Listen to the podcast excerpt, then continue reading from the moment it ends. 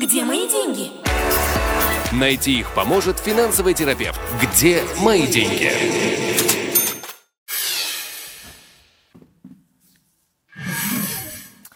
Прошлой неделе мы обсуждали с финансовым терапевтом Игорем Лупинским, как справиться с собственными финансами в период экономической нестабильности и кризиса. И остановились на вопросе, стоит ли перекрывать минус в банке новым кредитом, который когда-нибудь все равно придется возвращать. Сегодня мы хотим продолжить этот разговор, и Игорь уже с нами на линии. Здравствуйте. Доброе утро. Ну что ж, мы говорили о том, что не стоит впадать в панику, во-первых, когда в такие неспокойные времена э, паника является худшим советчиком. А теперь вот хорошо бы дать советы, что следует делать и как себя вести, если расходы растут, а доходы за ними не поспевают. Боюсь, что с этой проблемой сталкиваются абсолютно все. Ну, я не буду уникален. Я думаю, что большинство людей, которые связаны с финансами, дают в подобных ситуациях более-менее одинаковые советы. И в первую же очередь, я говорил это и в прошлый раз, э, нужно включить учет в обязательном порядке. То есть э, если во времена дешевых денег и во времена приятной экономической ситуации можно было позволять себе, ну э, и, и тогда это нельзя позволять, но как бы э, когда народ расслаблялся, там условно не считал, э, на полуавтомате денег хватало и все было условно хорошо, то сегодня позволять себе такую практику уже не просто нельзя, это чревато последствиями. И все, что раньше стоило X денег, сегодня стоит X плюс 10, 15, 20 процентов. Кредит, который раньше стоил 2-3 процента, сегодня стоит 6-8 процентов. Э, поэтому если семья жила еще год назад условно в ноль, сегодня ей будет не хватать там от 200 до 1000 шекелей в месяц плюс-минус, в зависимости от бюджета. Поэтому самое важное и самое первое, что мы делаем, это, естественно, учет четко поставить на карандаш, что, куда, где, как происходит. А вот, У кстати, меня пока... вот из, из, вашего, из вашей практики, э, с чем, с какими инструментами люди в этом смысле работают легче? Это как подсчет калорий. Никому не хочется сидеть и записывать себе это вот в блокнотик, а потом смотреть и говорить, ужас какой. Где мои деньги? В описании подкаста вы можете найти больше информации о нашей школе и задать свои вопросы по указанному номеру WhatsApp мессенджера. Ну, во-первых, да, те, кто не хотят этого делать, именно та причина, что не хоть, скажем так, боязнь увидеть ужас в конце записи. Э, но по поводу подсчета калорий это другая совсем история, хотя процессы схожие. А здесь э, с учетом финансов э, это необходимо, потому что э, дыры присутствуют практически у всех. И в моей практике еще не было ни одного человека, который как бы начал контролировать свои финансы и не нашел чего-то лишнего. То есть я не видел еще никого, кто там провел запись, вернулся ко мне и сказал, Игорь, я вот все записал, но как бы все ок. Обязательно что-нибудь находилось, И по поводу инструментов э, я всегда говорю, что любой абсолютно. То есть э, можно какое-нибудь приложение в телефоне, можно э, включить табличку в Excel или в Google Docs, кому что удобнее.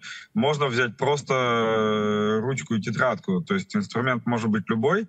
Главное вытащить всю эту деятельность из головы, потому что э, с точки зрения финансов наша голова это наш основной враг. У нас мозг устроен таким образом, чтобы защищать нас от стресса, в принципе, и надеяться на то, что мы в голове заполним всю информацию, э, мы точно будем знать, что где как происходит, нет.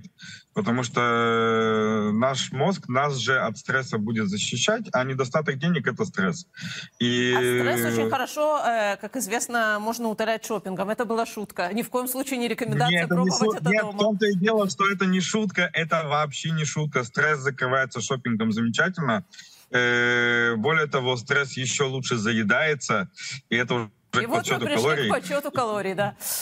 Да, да, да, да, да, и так далее, и так далее. Поэтому из головы это все вынимаем. Э, более того, наша голова работает еще одним забавным образом. Допустим, человек зарабатывает, э, возьмем кого-нибудь хорошего, там, там 15 тысяч в месяц хайтек, например. Человек зарабатывает 15 тысяч шекелей в месяц. Ему надо потратить 50 шекелей. Его голова сравнивает. 50 шекелей, 15 тысяч. Ничего. Идет и тратит. Следующие 50 шекелей, голова не помнит, что у него осталось 14 950. Он сравнивает 50 шекелей и 15 тысяч. Он Идет и тратит. по-прежнему Следующие 50 сравнивает шекелей- свои расходы с общей суммой, а не с тем, что у него от нее Да. осталось. Да, да, да и да. И в конечном итоге, когда эти 50 шекелей складываются в длинный-длинный-длинный список, оказывается, что он потратил 18 тысяч, а не 15, которые у него были. И мы в очередной ситуации на букву «Ж», извините. Игорь, Игорь, Игорь, я, я должна вас спросить. Вы же все-таки терапевт у нас финансовый, правильно? А можно Да, вообще получить да. удовольствие от экономии? Экономия у нас, в особенности у нас, у граждан, которые родились в стране, в которой экономия должна была быть экономной всегда, и э, помнят и 90-е годы в некоторых случаях, э, у нас аллергия на экономию. Наконец-то у людей получилась возможность наконец-то меньше экономить, а сейчас вы им говорите, надо возвращаться снова, все записывать и экономить. Можно от этого получить удовольствие? Нет, стоп, стоп, стоп, стоп, стоп. Я не сказал экономить. Вот этого слова я не назвал, в принципе. Я вообще э, у себя на семинарах говорю, что я противник слова экономить. Для меня экономия связа- связана, вот э, я визуал, воспринимаю мир визуально. Для меня экономия связана с неким таким событием, что вот мы обмешурились, э, там, протратились, и сейчас надо резко затягивать пояса Мгм. и как-то экономить. Это очень неприятный, нехороший процесс. И я э, выступаю за понимание своих финансовых целей. То есть в чем моя фина... Жить на широкую ногу, жить в минус, это тоже вполне себе нормальная финансовая цель. Я сейчас вот э, что-то очень плохое сказал. Но это нормально, как бы. Я могу жить в минусе, мне там дают кредиты, пожалуйста, пока дают, гуляй не хочу. Вполне себе финансовая цель. У нее есть последствия свои, но это вполне себе финансовая цель. Вопрос в другом. Какую финансовую цель я себе ставлю?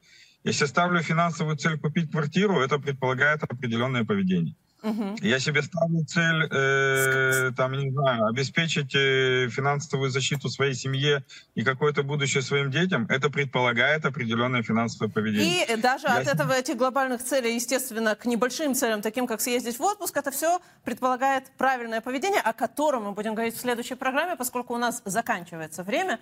И вот сейчас мы пришли к выводу э, о том, что нужно не экономить, а контролировать ситуацию. И о целях мы уже поговорим Да. в следующий раз. Спасибо большое. Спасибо, до следующей встречи. Всего доброго. Где мои деньги? Найти их поможет финансовый терапевт. Где мои деньги?